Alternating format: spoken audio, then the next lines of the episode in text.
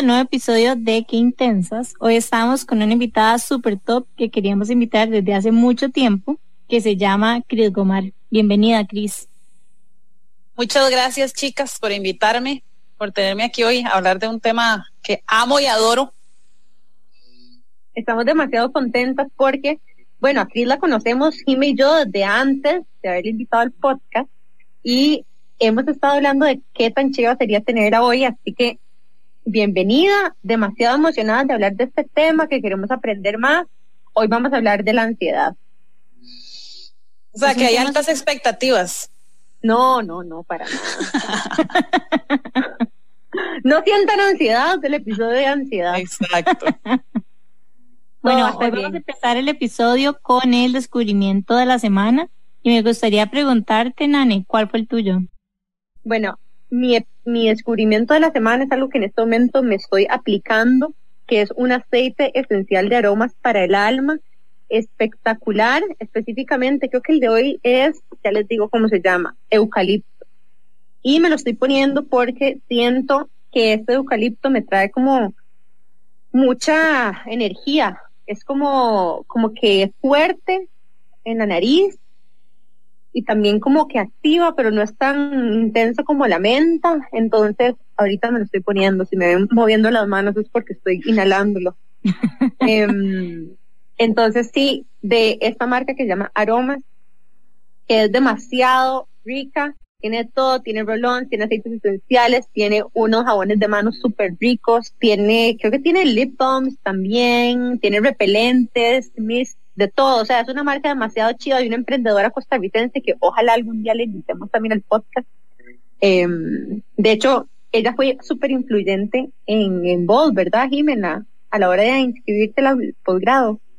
Total, porque de hecho, hablando de la ansiedad, como que yo tenía demasiada ansiedad y miedo de empezar la maestría.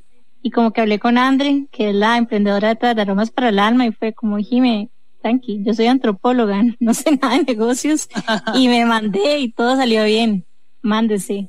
Pero si es una persona súper, súper chiva y de verdad queremos tenerla en el podcast, pueden encontrar los productos de ella en Multiplaza, en Plaza Lincoln también y tiene una tienda en siete bancas. Y creo que tiene más, pero en este momento ya no puedo como keep up. Ella está creciendo un montón y, y la queremos también apoyar porque nos encanta apoyar emprendedoras. De hecho, bueno, no les voy a contar, ahorita les cuento un poco más de Cris, pero Cris también es una emprendedora, entonces ahora les contamos su historia de emprendimiento. Pero eh, más bien le paso la bola para que nos cuente cuál es el descubrimiento de la semana de ella. Bueno, ahorita que mencionas aromas, yo el sábado probé eh, el alcohol en gel que tiene aromas y es espectacular, también me encantó. Em, pero mi descubrimiento de la semana es una marca de, em, de panadería eh, sin gluten. Entonces estoy demasiado emocionada porque yo soy sensible al gluten y vi como que tienen bagels y focaccia y como diferentes productos de panadería que normalmente no es tan, tan común encontrar. Entonces quiero como hacer compras y comer eso con queso crema vegana y mantequilla de aceite de oliva. ¡Qué rico! Es que yo también, yo también como, digamos, con baja carga de gluten, porque no es que lo elimine del todo, porque sin duda también siento un poquito de reacción. Y como sin, sin lácteos. Entonces, o sea, lo que me acabas de decir se me antojó full. Demasiado. Yo soy como un midnight snack. O sea, quiero levantarme a las 11 de la noche a comerme focaccia con mantequilla vegana. Okay. ¿Cómo se llama la panadería, Cris? Se llama Cocina Inquieta. Oh, wow, vamos a buscarla. Ah, sí, te fijo. Yo quiero como hacer compras demasiado porque yo realmente soy, eh, yo soy intolerante a todos los productos lácteos. O sea, soy intolerante a la caseína. Entonces, no, ni siquiera es por gusto, es porque no puedo consumir nada. Entonces, de ahí, comer queso vegano con mantequilla, aceite de oliva y pan sin gluten, espectacular. Qué emoción. Qué rico. Y ¿cuál es tu descubrimiento?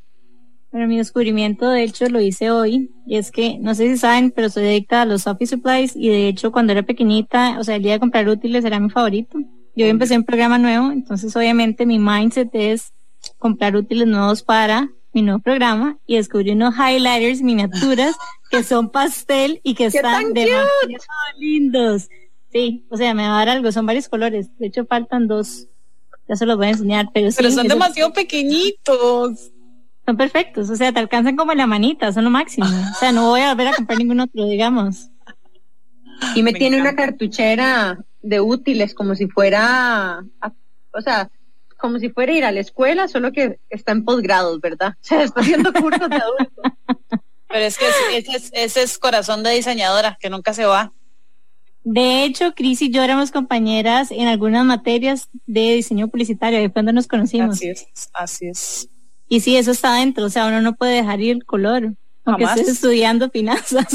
jamás, jamás. Es que uno no, uno no sale y uno está, o sea, puedes estudiar finanzas, que ves la presentación del profe y estás como, mira, ese diseño lo podrías haber hecho de cierta forma y, es imposible. O sea, es que ya, ya el, ya el diseño se graba en el, en el cuerpo. y ya está dentro. Mis compañeros me joden cuando estamos haciendo presentaciones que me cambian todo a Comic Sans para que yo colapse y que me brinque el ojito. Qué mala Pero sí. Bueno, y hablando de, diseño, les paso de una vez a presentar la biografía de nuestra invitada de hoy. Em, bueno, Cris se graduó de diseño publicitario, por eso es que conoce a Jime de la U y dice que después de superar varias crisis vocacionales, a través de su proyecto, que es un chuzo y se llama Vaso Lleno, em, que es un deck de cartas para conectar con personas. Yo lo tengo, yo lo he usado, soy fiel amante de ello. Dice que fue su primer acercamiento hacia el tema de la salud mental. Chris mide metro ochenta y cuatro, dice que esto lo usa medios diferentes y orgullosamente toma medicamentos de la ansiedad. Fue en el 2013 cuando empezó a darse cuenta de la necesidad de romper estereotipos y hablar un poco más de esto que ella estaba viviendo procuro hacerlo con poca tragedia, poco drama pero, y un poquitito de humor. Y em, bueno, le encanta también temas de responsabilidad social. Recuerdo cuando yo también aprendí que estabas en, trabajando o fundando una ONG que se llama De la mano con la calle, que trabaja la problemática de indigencia y de paso un poquitito de salud mental. Em, y bueno, todas esas vivencias y su acercamiento con la condición real de la ansiedad la ha llevado a ella a apuntarse como una buena intensa en una carrera de psicología que actualmente está cursando o va a terminar de cursar pronto. ¿Es así, Cris? Así es, sí, empecé hace como, ay, no sé yo, como dos años fue, una experiencia bien interesante porque yo tenía 28 y tenía compañeros que literal no tenían cédula. Cositas. claro, era su un bachillerato y yo había, o sea, tenía como cinco años de querer estudiar y le fue como que llegó el punto en que creo que ya yo emocionalmente estaba lista para hacerlo también, porque estudiar psicología es como descubrir otro montón de cosas que tal vez las personas no estemos listas para hacerlo. Entonces entré a estudiar a mis 28 años y ha sido la mejor decisión del mundo. Seguro me graduó como a los 40, pero no pasa nada y me encanta y lo disfruto un montón porque además siento que aprendo un montón de los compañeros, ¿verdad? Esa diferencia de edad. Entonces es súper interesante. Me gustaría ampliar también que Vaso Lleno no es solo un deck de cartas, sino también es una plataforma. Es una plataforma donde muchísimas personas se sienten escuchadas y donde pueden interactuar también con Chris temas que tal vez son un poco más tabú y que no se hablan con tanta frecuencia. Entonces búsquenla en Instagram como que vaso lleno. Eh, que vaso lleno, como vaso lleno. Qué intensa. Sí, que dicha que lo dijiste, porque sí, el, deck de cartas se llama vasoterapia, que ha sido como una reacción a, un montón de cosas y un montón de dilemas que he tenido de pleitos internos en diferentes trabajos y cosas. Entonces, vasoterapia es un producto de vaso lleno, pero sí, vaso lleno es como una iniciativa eh, de encuentros. Antes había, antes cuando pues no existía nuestra pandemia querida, pero teníamos eventos presenciales, eh, habían como otro tipo de actividades importantes, justamente todo lo que se puede hablar de la salud mental, tal vez en espacios no tan tradicionales eh, o esperados, ¿verdad? Que eso creo que puede ahuyentar un poquitito a la gente cuando uno les dice salud mental y se asustan un poco. ¿Y qué quiere decir eso como de espacios no tradicionales? Mira, eh, el tema con la salud mental es que normalmente la vez como que se habla en un consultorio o que vas a ir a un seminario a hablar de temas de salud mental, ¿verdad? Porque yo creo que sabemos tan poquito de salud mental que ni siquiera sabemos qué es que nos hablen de cosas así. Entonces, no sé, teníamos uno, teníamos unos eventos, unos encuentros para hablar de temas muy heavies, eh, abuso sexual, sexual, suicidio. Entonces era, ¿cómo hacemos para hablar de estos temas donde la gente realmente se sienta cómoda? Entonces te lo juro que digamos, solo hacerlo en, eh, lo las hacíamos en Celina, en San José. Entonces, como estaba la cocina cerca, cambiaba toda la dinámica, ¿verdad? Nos sentábamos en círculo, eh, la gente podía enviarme preguntas a mí por Instagram, entonces yo les decía, bueno, tenemos break para el baño por si alguien no se sentía bien y quería sacar el celular en el baño y enviarme una pregunta. Eh, la expositora nunca estaba de pie, siempre estaba como sentada, era más como una conversación con una experta de un tema muy heavy y o sea, me acuerdo que los primeros, las psicólogas me decían, Cris, es que yo nunca, en todos los eventos que yo he hecho de abuso sexual, nunca había tenido este nivel de participación en cuanto a gente y a los comentarios. O sea, es que chicas, se los juro que de un momento a otro las que estaban ahí lloraban y se abrazaban entre ellas y era como de qué está pasando aquí. Entonces, ¿cómo hablar de estas cosas sin que nos dé miedo, sin que haya como un obstáculo, sino más bien como Daisy, vos estuviste en lo mismo que yo y, y, y qué duro y qué difícil, pero ¿cómo te acompaño? Entonces es acercar a la gente y quitarle el miedo. Es que yo siento que cuando uno dice salud mental es como que hay un monstruo. Entonces las veo a las dos haciendo como sí, sí. Totalmente. No, de hecho, antes de empezar esa conversación, yo le decía a Chris como que muchas veces uno pensaba que ir al psicólogo era nada más para tocar ciertos temas o como que hay cierto paradigma además de que nada más son para ciertos temas y que en realidad en mi opinión, todos deberíamos de ir a un psicólogo a trabajarnos y a conocernos, porque después de todo de eso se, de eso se trata. Y qué, qué lindo escuchar que, que vos logres que esas personas se sientan así de cómodas y que se sientan en un espacio seguro para compartir momentos tan vulnerables. Súper poderoso.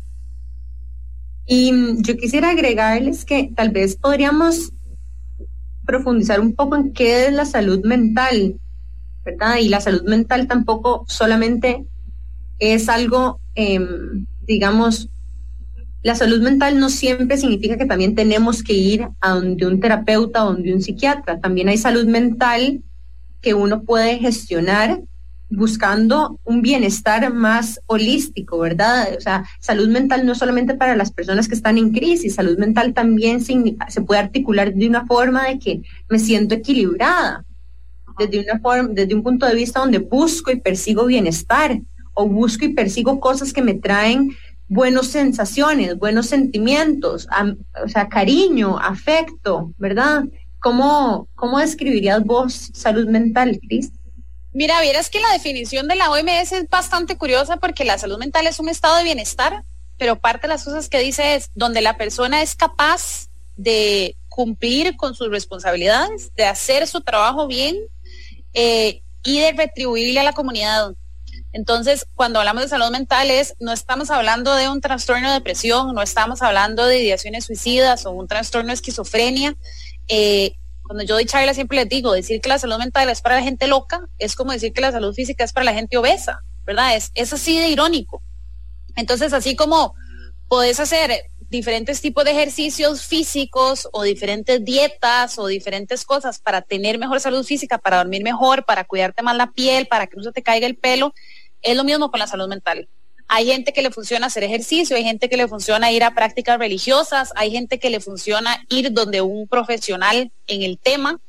Em, pero yo creo que para mí la salud mental es paz. O sea, mi definición es que la salud mental es paz y la paz incluye tristeza y enojo y miedo y, y dolor y corazones rotos y muertes, pero al final tenés paz. Qué bonito. Gracias, Cris, por esta perspectiva tuya, porque si yo me siento triste o si yo en el momento estoy sintiendo dolor, no significa que yo no estoy saludable mentalmente tampoco, ¿verdad? Demistificar que alguien con salud mental siempre está contento.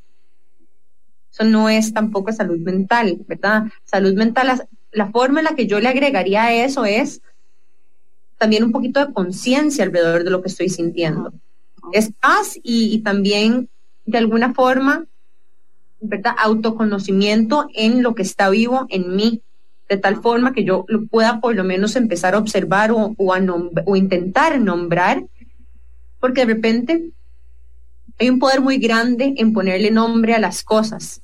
Y baja un poquito hablando de esto, de la ansiedad alrededor de lo que uno está sintiendo cuando uno logra de alguna forma articular de manera más clara lo que está sucediendo en mi mundo interno. Me gustaría agregar también algo que hemos hablado en otros episodios, que es las etiquetas que le asociamos a sentimientos que nos han enseñado de que son buenos o que son malos. En realidad no hay sentimiento bueno, no hay sentimiento malo, todos hay que sentirlos y cuando no lo hacemos más bien lo que terminamos es como, como metiéndolo ahí adentro. Jime, amo que hayas dicho eso, porque sí, a veces es como, no, es que hay emociones, hace poco escuché a una psicóloga diciendo, bueno, es que las emociones malas y las emociones buenas, para mí son emociones no gratas, ¿verdad? Porque no, no decís, ay, qué bonito estar triste, ¿verdad? O qué emoción, me quiero enojar demasiado. Pero yo, yo soy mega defensora del miedo, el enojo y la tristeza, porque cuando logras entenderlas y, y, masticarlas, identificar dónde se sienten en el cuerpo y qué haces con eso, chicas, son una herramienta tan poderosa, o sea, tan poderosa para cambiar cosas, para, para generar cambio, para mejorar el espacio, las relaciones, lo que sea. O sea, ustedes intensas, estoy segura que en algún momento han tenido miedo, ¿verdad? De hacer las cosas, de mandarse a emprender y es como, bueno, el miedo las limitó o más bien fue como de, mira, vamos a ver qué hacemos con vos entonces son lo máximo. Pero amo que Jimmy haya dicho eso, porque es demasiado importante resaltarlo siempre. Y sí, de fijo sentimos un montón de miedo. Bueno, yo siento miedo todo el tiempo, en realidad.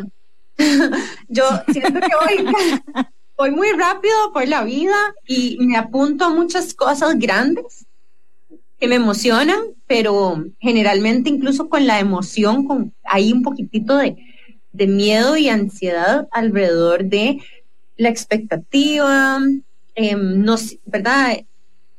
Como por ejemplo, qué emoción apuntarse a un trabajo nuevo, qué cosas nuevas podría aprender, hay anticipación de crecimiento, hay ilusión, pero de hecho vamos a irnos breve a, em, a una pausa, pero quisiera que a la vuelta hablemos un poquitito de ansiedad en la forma en la que yo lo digo, como estoy sintiendo ansiedad y tal vez un diagnóstico de ansiedad, porque también es importante ser consciente de no minimizar el, diagnóstico de ansiedad diciendo que, ¿verdad? O sea, como autodiagnosticándose.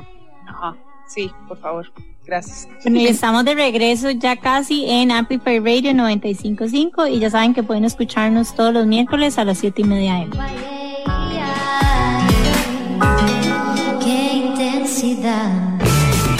Una pausa y regresa Qué intensa.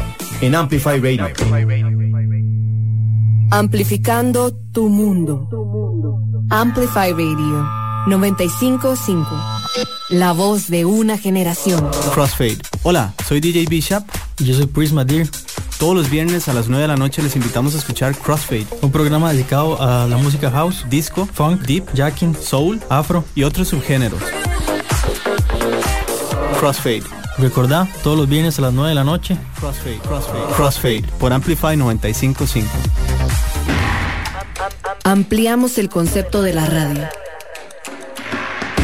para que escuches la música y contenido que tu generación quiere escuchar. Porque Amplify Radio 955 es la voz de una generación. Flamingo de Noche. Hola, quiero invitarlos a oír el primer show radial LGTBIQ de Costa Rica. Porque en Flamingo creemos que las cosas hay que hablarlas. Semana a semana tocaremos temas de la comunidad LGTBIQ Ahora, todos los jueves a las 10 pm por Amplify Radio. Flamingo de Noche. Flamingo de Noche. Mariana y Jimena en un espacio lleno de realidad compartida. Qué intensas. En Amplify. Bueno, y estamos de vuelta con el episodio de hoy que se llama ¿Qué ansiedad? con Cris Gomar, que es una emprendedora, diseñadora y estudiante de psicología que tiene un proyecto chivísima que se llama Vaso Lleno. Y tiene una cuenta en Instagram en la cual interactúa con las personas alrededor de temas de salud mental. Las invitamos a que la sigan. Y bueno, justo estábamos hablando de un tema importante qué era la diferencia entre sentir ansiedad y ser diagnosticado con ansiedad. Sí. educar un poco del tema, porfa. Qué duro usar la palabra educar. Sí, de hecho que vas lleno ahorita que decís es una plataforma de psicoeducación y es justamente educar de todo este tema de la psicología que no sabemos, ¿verdad? Esto es súper importante decirlo como disclaimer, yo soy estudiante de psicología, vaso lleno mañana, de hecho, mañana, ¿cuándo es? No sé qué día es hoy. 4 em, de marzo, cumple creo que como siete años de tener la cuenta abierta en Facebook, que fue el proyecto de graduación de la U. Ajá.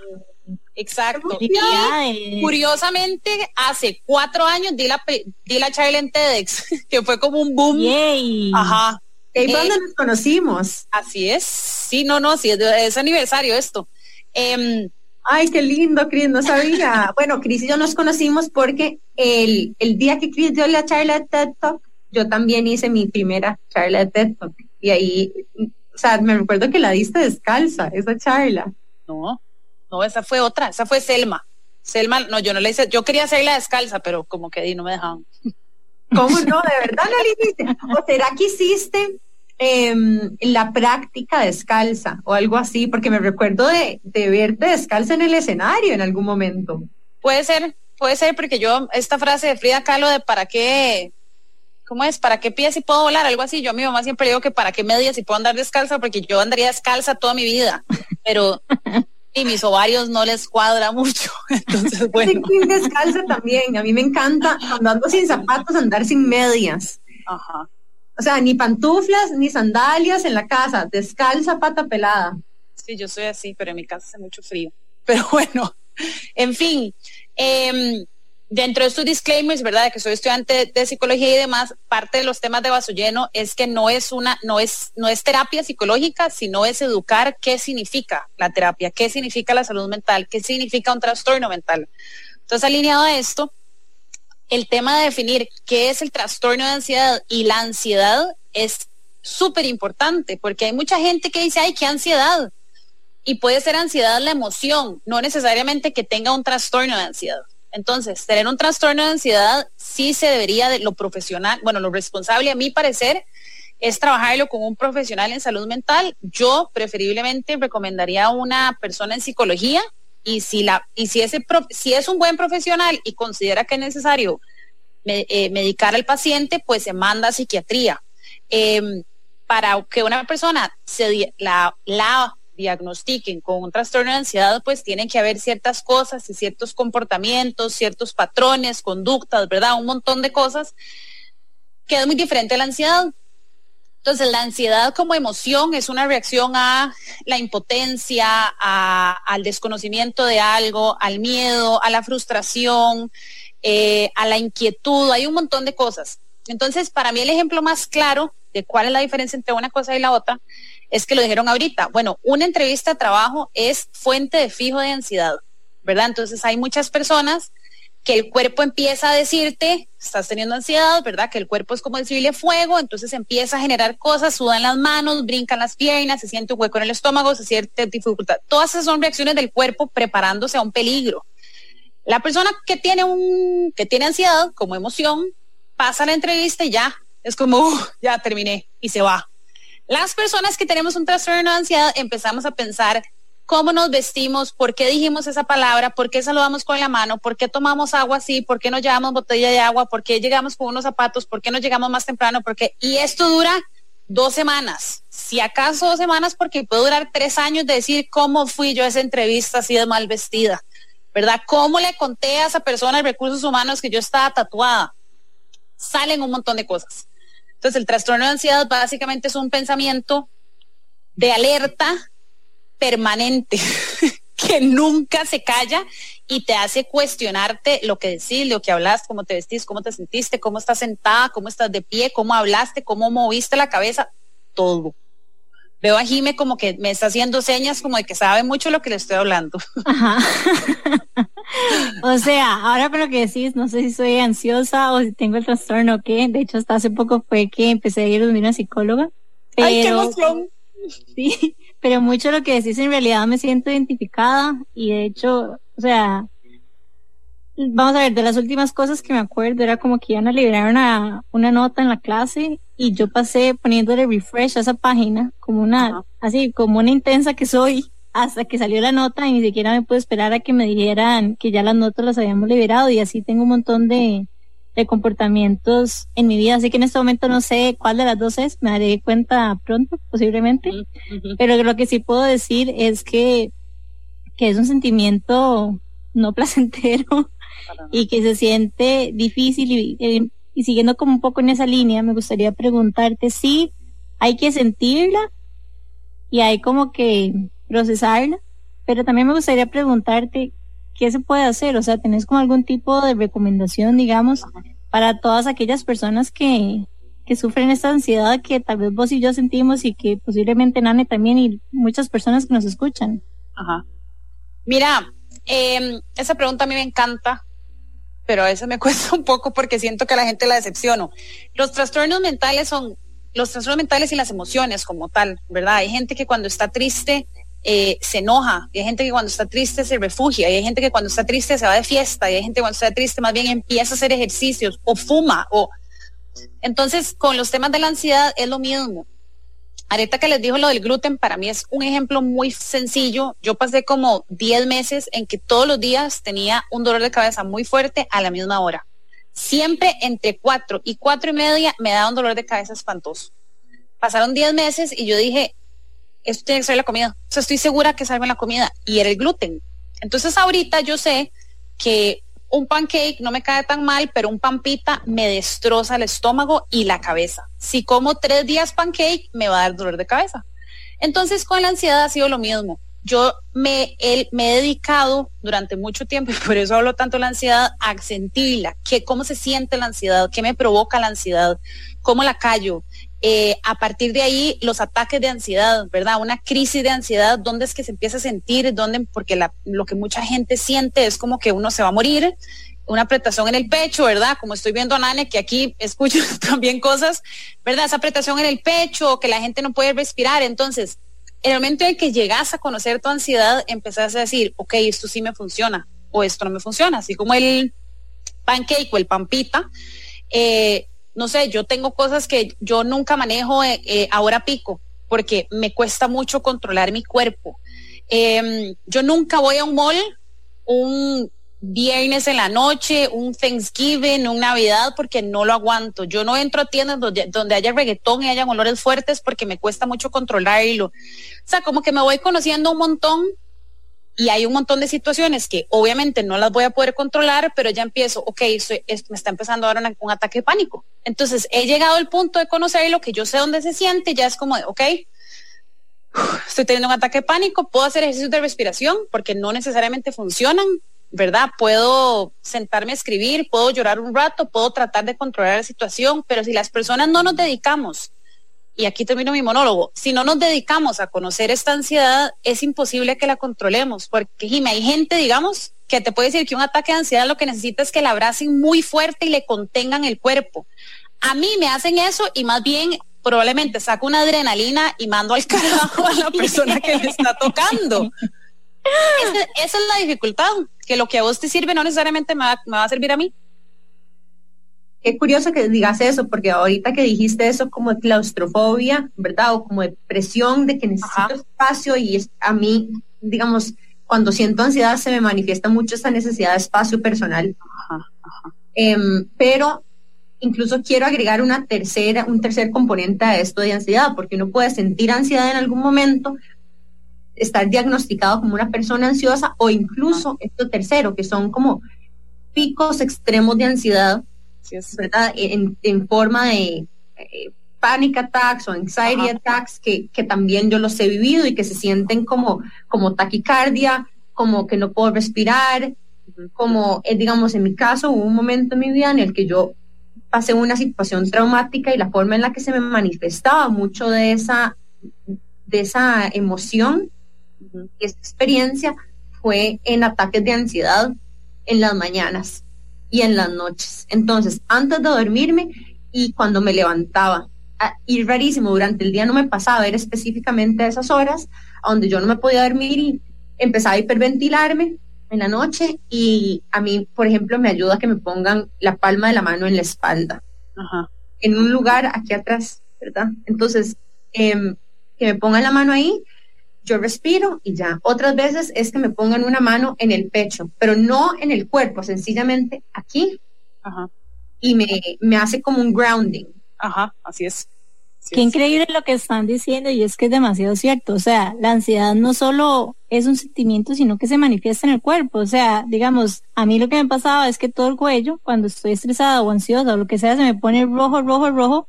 Y es por eso. O por ejemplo, me caen mal las cosas, inmediatamente apenas ya empieza como mi, mini ataques de ansiedad.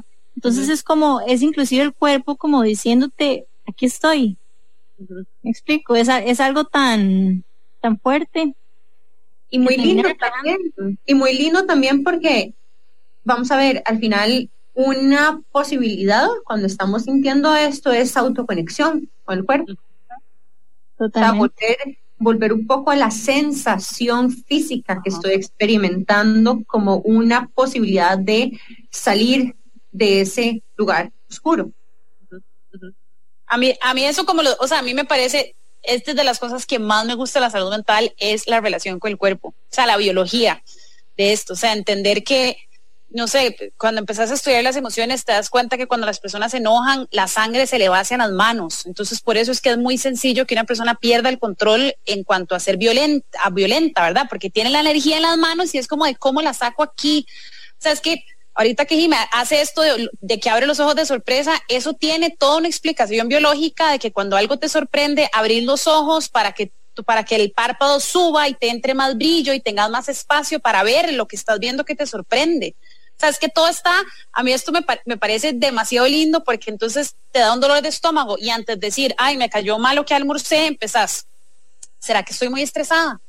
algo me está quitando la paz, ¿será que esto es la comida? ¿Me tomo una pastilla o empiezo a pensar si hay algo emocional? Ah, es que estoy contracturada, ajá, estás estresada, tenés algo que hacer, tenés algo que decir, eh, estás durmiendo mal, ¿por qué estás durmiendo mal? Entonces empezar a cuestionarse un montón de cosas y encontrar las respuestas, como lo acaba de decir Nane Perfecto, con, en, en, uno mismo, ¿verdad? En esa autoconexión de decir, ok, ¿qué es lo que estoy sintiendo? Y sin ponerse hippie, ¿verdad? Porque tampoco es un tema hippie, podría serlo pero es como de mi cuerpo volver a decir, ¿por qué me está doliendo tanto el estómago? Si no estoy comiendo nada raro, y es como, ah, sí, es que estoy estresada porque está, ok, hay que, por eso es que la gente es como, es que me duele la espalda, yo, vaya al psicólogo, sí, es que estoy con dolor de estómago, vaya psicólogo, sí, es que los dientes, vaya psicólogo, si está rechinando, hay un tema mental, todo se va a lo mental, todo, para mí todo se va a lo mental, y ahí empecé a descubrir, ah, mira, ya entendí todo, y yo, ah, viste.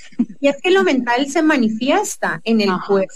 ¿verdad? E, eso es lo que queremos decir, incluso, y podemos aterrizar en algo incluso muy, muy sencillo, que son las mariposas en el estómago, las famosas mariposas, ¿verdad? Todos los hemos sentido en diferentes momentos, a veces eh, por nervios, a veces por emoción, pero esa, o sea, ese, esa sensación de, entre comillas, mariposas en el estómago, es adrenalina. Y la adrenalina viene de algo que yo percibo con mis sentidos o incluso puede estar generado por un pensamiento que yo tengo.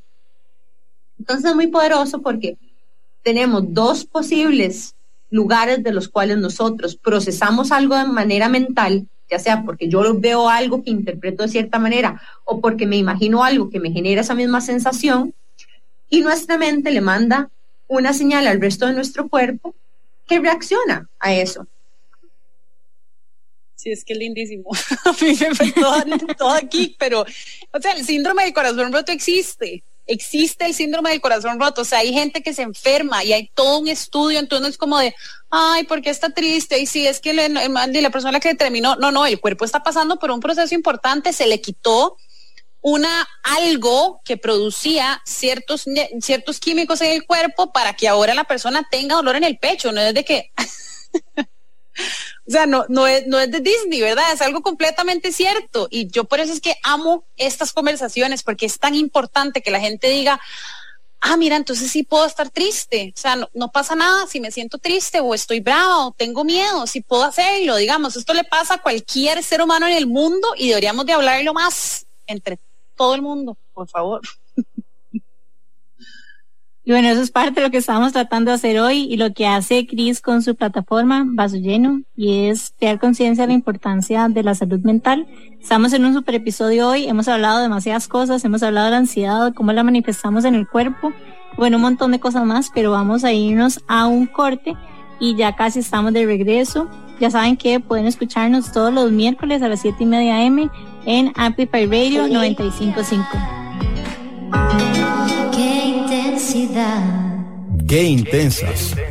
Un espacio libre de juicio en Amplify. Amplificando la radio. Amplify Radio 955. La voz de una generación. 60 minutos de análisis, actualidad, educación, con emprendedores, empresarios, pymes, el joven gerente y mucho más. Pulso Empresarial con Nilsen Buján, de lunes a viernes a las 11 de la mañana. El programa que te da el impulso para crear, innovar y transformar. Por Amplify Radio 95.5 FM. Amplify Radio 955. La voz de una generación. Ya estamos de vuelta. Qué intensas. En Amplify Radio. Qué intensidad. Estamos de vuelta con el episodio de hoy que se llama Qué ansiedad con Cris Gomar, que es la fundadora de un proyecto lindísimo que se llama Vaso Lleno. Si no lo siguen en Instagram, les recordamos que la sigan y que también nos sigan a nosotras en Qué Intensas Podcast en Instagram. Y bueno, hoy estamos hablando del tema de la ansiedad, como les contábamos, y justo estábamos preguntándole a Cris cómo fue que empezó para ella el camino de sus proyectos y de su relación con la ansiedad. ¿Por qué? ¿Cómo nació todo este anhelo para vos? Esta historia podría empezarla como fue un diciembre de 1989. Pero no, a ver, en un resumen muy corto, eh, cuando tenía como 20 años tuve un ataque de asma en ese momento. Eh, yo estaba en Estados Unidos, internada en el hospital, ambulancia, todo el cuento. Eh, pasé por muchos exámenes médicos para ver qué era lo que tenía, para darme cuenta que todo era emocional. Ya ahí cuando empiezo a darme cuenta que no, no era un ataque de, de, asma, era un ataque de pánico, eh, por un montón de razones, empiezo a ir otra vez a la psicóloga. Mi proceso realmente empezó a los 14 años cuando tuve mis primeras ideaciones suicidas y un poco ahí como de, no un trastorno alimentario per se, pero sí mi, mi, cuerpo estaba reaccionando mucho con la comida, entonces estaba bajando mucho de peso. Entonces, cuando me dio este ataque de pánico, yo estaba en Estados Unidos en un intercambio, bueno, andaba trabajando, eh, vuelvo a, a la U y mis amigas estaban ya trabajando en la tesis y yo empecé a darle vueltas porque así como, como somos intensas, somos muy apasionadas. Entonces, eh, empiezo yo con esta pasión, ¿verdad? Que las profes me decían, como Cris, o sea, a usted le hace falta dos cuatrimestres. Yo, sí, pero yo necesito saber de qué voy a hacer mi tesis. Entonces, mi tesis nace como vaso lleno, porque todos mis dolores físicos y mi gastritis y mi colitis y, y se me caía el pelo y se me caían las pestañas, se me escarapelaban las manos, todas las reacciones que mi cuerpo estaba teniendo ante mi descuido de mi salud mental, se me empezaron a quitar. Entonces yo empiezo con vaso lleno, empiezo con este proyecto, ¿verdad? Que yo amo y adoro y lo investigo y era como que las profes literal me decían, ya no investigue más. Y yo, pero es que todavía hay tanto que, que leer. Y era como, no sea intensa. Bueno, pues el día que llego yo a presentar mi tesis, un día antes me dicen que necesitan tener una reunión conmigo y me dijeron que, eh, pues que mi tesis era muy ambiciosa y que pensar en cambiar eh, o, reeducar a las personas sobre todos estos temas era muy difícil.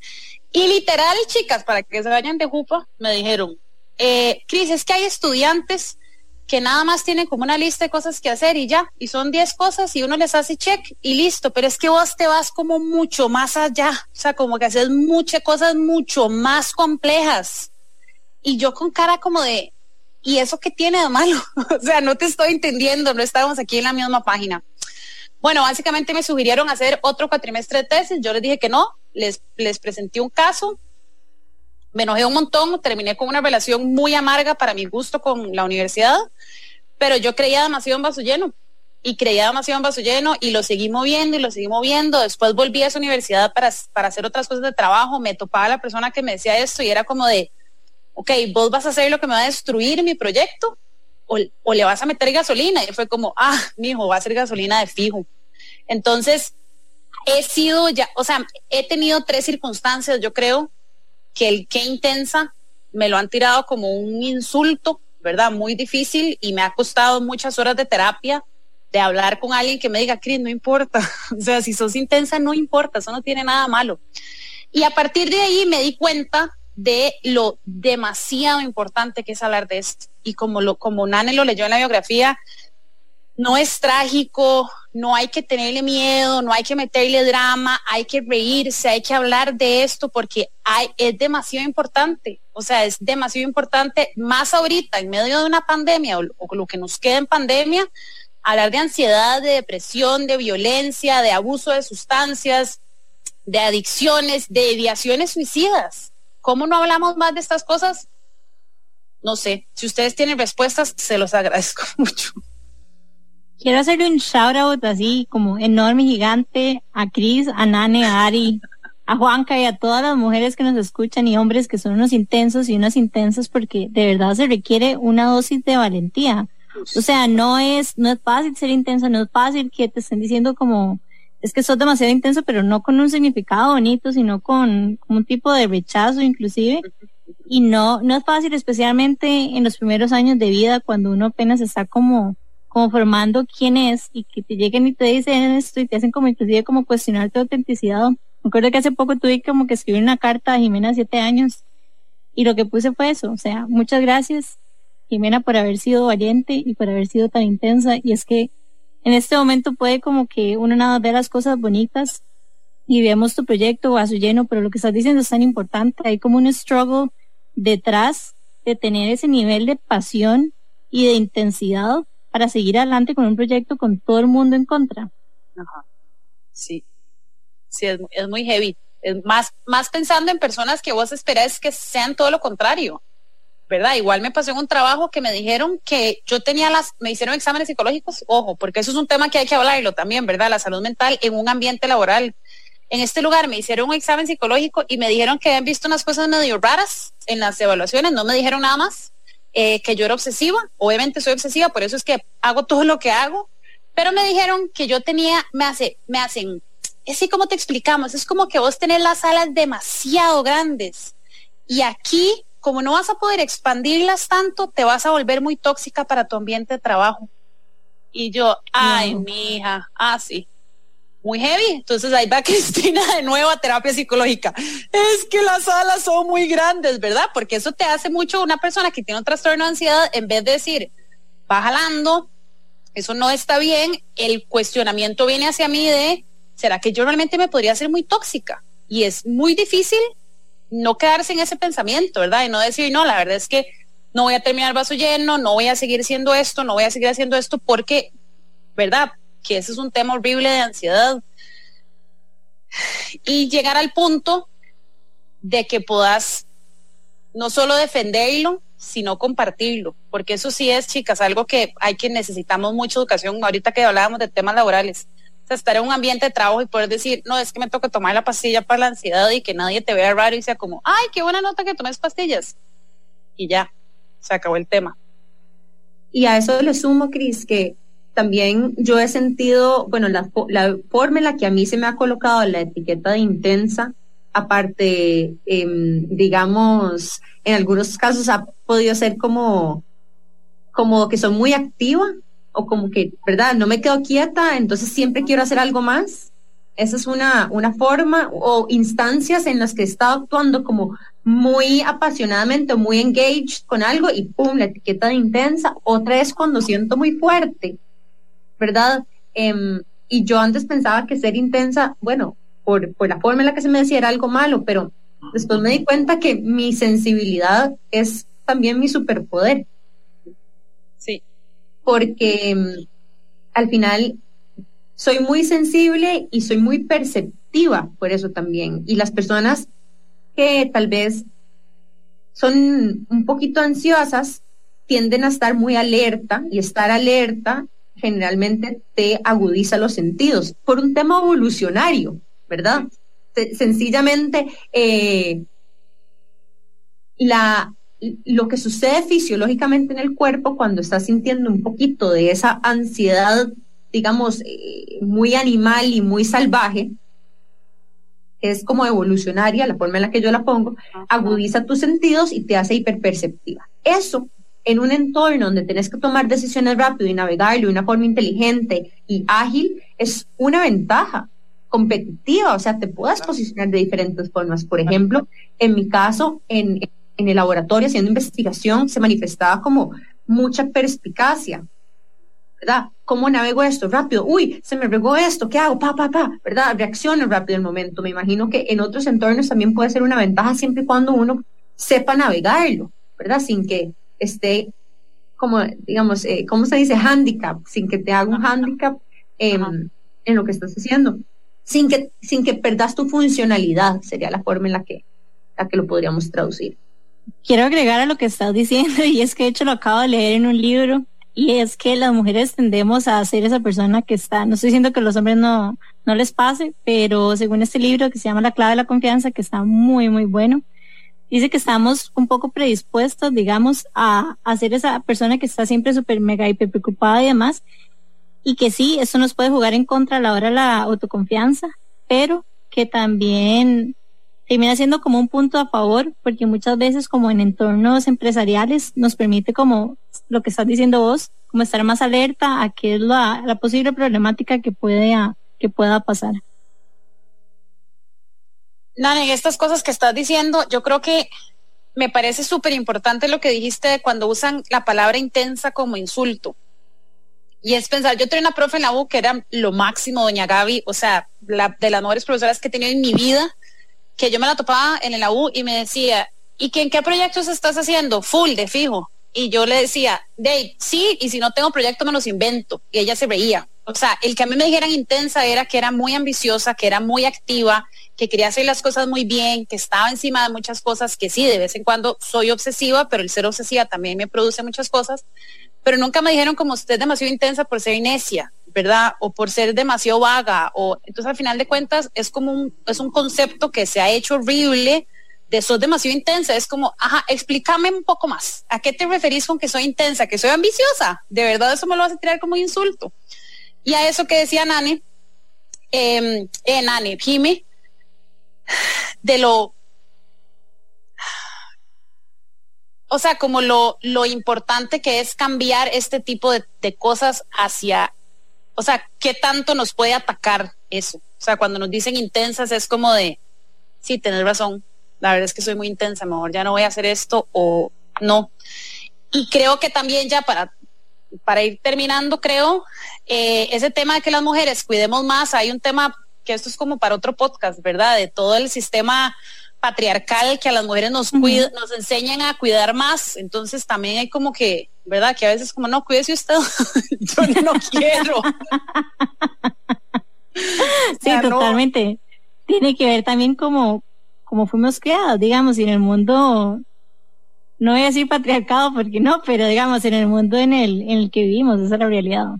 Y también, o sea, parte del nombre y la esencia de este espacio para nosotros es resignificar esa palabra, hacer algo positivo, porque como vos decís, nunca a mí se me, me han dicho intensa cuando estoy haciendo algo realmente malo, de hecho, es cuando soy más productiva, cuando estoy haciendo las cosas que más me gustan, cuando estoy gritando de la emoción de lo que estoy contando, ¿verdad? Em, cuando no puedo dejar de trabajar en algo porque estoy súper involucrada.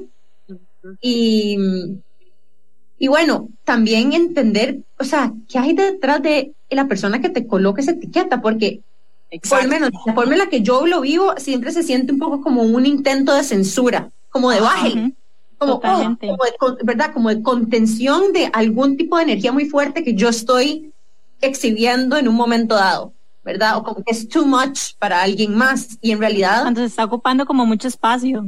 Sí, pero eso es relativo, porque no todo el mundo o sea, ajá. alrededor mío, ¿verdad? Hay gente que cuando yo me pongo intensa, Totalmente. como pega, se le pega, ¿verdad? y somos intensos. Y nadie nos para. Y hay otras personas que se sienten abrumadas por eso. Entonces también yo creo que mientras abrazo todo lo bonito que me sale a mí dentro de mis cualidades cuando generalmente me colocan esa etiqueta, también me responsabilizo por la energía que yo traigo a los ambientes y entender que si yo estoy de alguna forma detonándole algún tipo de abrumamiento a alguien por mi forma de expresar mi energía, em, también saber regularlo, porque eso, eso es importantísimo, chicas. O sea, vamos a ver, saber en, responsabilizarse de lo que usted está trayendo a un espacio es de las cosas más importantes que tenemos que hacer en nuestras vidas personales y profesionales. Total. Sí, que eso es otra de las gran maravillas de la salud mental de, la que, de las que se deberían de, para mí, incluir en las mallas curriculares de las escuelas, y es la inteligencia emocional, porque justamente la inteligencia emocional no es solo decir, ok, siento miedo, el miedo lo siento aquí donde está el esternón y lo que me hace, no, es decir, ¿será que hoy Nane tiene miedo? Hoy Nane está triste, ¿cómo puedo ayudarle en vez de tirarle? Y en esto que estás diciendo a mí me parece espectacular porque a veces, no sé, si vas manejando y en eso un carro te empieza a pitar y te grita y es como de, yo no hice nada, ¿verdad? Como de, no, o sea, el problema es suyo con usted, no es conmigo. Entonces, cuando logramos trabajar la inteligencia emocional, es como de, señor, disculpe, pase, no se preocupe, vaya, su, tenga su día en paz. Ah, que si no la trabajamos es como de pegarle gritos. Esto en cualquier cosa, ¿verdad? En una relación humana, o sea, si, yo veo a mi hermana y me trata pésimo, yo puedo decir, o la mando para el carajo, decir, no, esta Willa está estresadísima hoy, entonces mejor le voy a dar el espacio, no le voy a decir nada, porque... Y eso al final es, es vivir mejor, ¿verdad? Entre todo el mundo, vivir más en paz y llevar las cosas, porque al final todos, todas las personas estamos peleando con nuestros propios demonios y en vez de hacernos la pelea más dura, más bien es como de, vení, yo te acompaño a ver cómo hacemos. Sí, y es que totalmente, o sea, la salud mental no es solo para nosotros, también es para las personas que nos rodean, porque muchas veces inclusive nos terminamos desquitando con alguien por algo que pasó con otra persona o por algo que nos pasó en la infancia, lo que fuera. Y eso me recuerda mucho a una cita que yo leí que dice, hurt people, hurt people. O sea, ah, la gente herida Total. provoca heridas. Y al final también es una forma de como que cortar y no permitirse, o sea, no permitir que algo te afecte desde un lugar de profunda compasión por la persona que reacciona de una manera no tan positiva a algo que vos hiciste o algo que vos dijiste. Em, aquí hay otra cita en inglés que dice, if you don't heal what hurt you, you'll bleed on people who didn't cut you. En español es, si no sanas aquello que te está, o sea, que te hirió, vas a sangrar sobre personas que no te cortaron, ¿verdad? Como que vas a desplazar tu herida o proyectar tu herida sobre entornos que no fueron el, lugar original desde el cual, ¿verdad?, te provocó la herida. Pero bueno, hemos estado hablando de un montón de cosas interesantísimas y estamos llegando al cierre del episodio. Generalmente en estos espacios nos gusta compartir algún tipo de herramienta o tips de cosas que podríamos hacer en diferentes situaciones. Y no sé, Cris, si vos tendrás algún tipo como de, ¿verdad? Top 3 o top 5 cosas que podríamos hacer o herramientas que te han ayudado a vos a navegar esta misma condición que nos quisieras compartir. Mira, lo primero es conocerse, ¿verdad? Conocerse y, dejar de tenerle mucho miedo de decir, ok, ¿qué es lo que estoy sintiendo? O sea, pensando en un trastorno de ansiedad, pensando en una ansiedad o en cualquier emoción no bonita para sentir, eh, igual con la tristeza, ¿verdad? Cuando la gente está triste, alguien dice como, ay, no estés triste, eso no funciona. O sea, ninguna persona estaba enojada y alguien le ha dicho como, tranquila, no te enojes y la persona se cura. Em, bueno, se, contenta. Entonces yo creo que lo primero es como aceptar ese tipo de emociones, aceptarlas, dejar de, estigmatizarlas, de prohibirlas, sino decir, ok, me siento triste, entonces hoy voy a llorar y voy a escuchar Taylor Swift y, voy a comer helado de chocolate y, y, ya. Hoy estoy brava, no quiero hablar con nadie. Yo a veces me levanto con mi familia y yo, hoy estoy de chicha ni mi mamá, pero ¿por qué? Yo no sé, pero estoy de chicha. Entonces, si te digo algo, nada más estoy de chicha y eso es todo y ya. Entonces, acercarse a eso que es tan bonito como las emociones. Segundo, a partir de eso, encontrar las cosas que a cada persona le funcionen. A mí personalmente lo que más me ayuda en medio de una crisis de ansiedad es separarme del mundo y escribir. O sea, el proceso de sacarlo del cuerpo me ayuda un montón. Puede ser o sea, de cualquier forma, hay, gente que más bien hace ejercicio, hacen los, los ejercicios de meditación, pues obviamente son espectaculares. Yo lo que es que siento es que si una persona esté un ataque, o sea, tiene un ataque de ansiedad en un bus, no le puedo decir, ay, anda a correr, ¿verdad? Eh, o sea, como que es más difícil. Em, y creo que como aprender un montón, o sea, yo es que mm, creo que, bueno, creo que Nana es muy así, ¿verdad? Como de irse mucho a los datos eh, por ser científica, se va mucho a los datos para, yo soy muy así, eso me lo han, me lo han criticado un poco porque a veces me vuelvo más obsesiva, pero decir, ok, ¿qué es un trastorno de ansiedad? ¿Qué no es un trastorno de ansiedad? ¿Qué es la depresión? O sea, la última vez que a mí me dio una media depresión, ya ni siquiera me asusté, porque fue como, ay, yo creo que estoy pasando por una depresión, qué raro. Y, y la dejé que siguiera y se fue y y no me quitó la paz. Entonces, aprender de estas cosas sin tenerle miedo y entender sobre todas las cosas que no somos personas raras, ni malas, ni locas y que lastimosamente no somos tan especiales y no nos pasa solo a nosotras. o sea, todas las personas en el mundo han pasado por algo así. Entonces, acercarse, creo que nos hace falta mucho eso, acercarnos a eso. Muchas gracias, Cris, por compartir con nosotros el día de hoy. De verdad, considero que fue un episodio muy episodio. Te lo decía una persona ansiosa. y sé que muchas personas lo van a disfrutar también. Ya saben que pueden escucharnos todos los miércoles a las siete y media AM en Amplify Radio 95.5. Y me gustaría preguntarte, Cris, ¿cómo pueden encontrar tus dos emprendimientos en Instagram? Mira, en Instagram está como vaso lleno y el otro se llama De la mano con la calle, que ese es el proyecto de indigencia. Eh, las dos tienen página en Instagram y en Facebook, eh, en YouTube también, por si quieren conocerlas y yo respondo todos los mensajes apenas puedo, pero respondo todos los mensajes principalmente a la cuenta de Instagram de Vaso Lleno, porque a veces son un poco emergentes y otras veces son como de, hola, yo hola, ¿cómo estás? pero sí, ahí siempre los respondo. Y Cris, ¿a dónde pueden conseguir eh, vasoterapia. Esa vasoterapia. Los pueden comprar o conmigo directamente o en Sula, que es una cafetería en Heredia, Whip It Good, que es una heladería en Escalante, eh, La Mancha, que es una cafetería preciosa en el medio de San José, en el edificio Steinford, y Selly House, que es un restaurante para personas que no podemos comer gluten en Escazú. Y yo creo que posiblemente también en Intenso Shop próximamente. Yes, te fijo, qué emoción, qué ansiedad.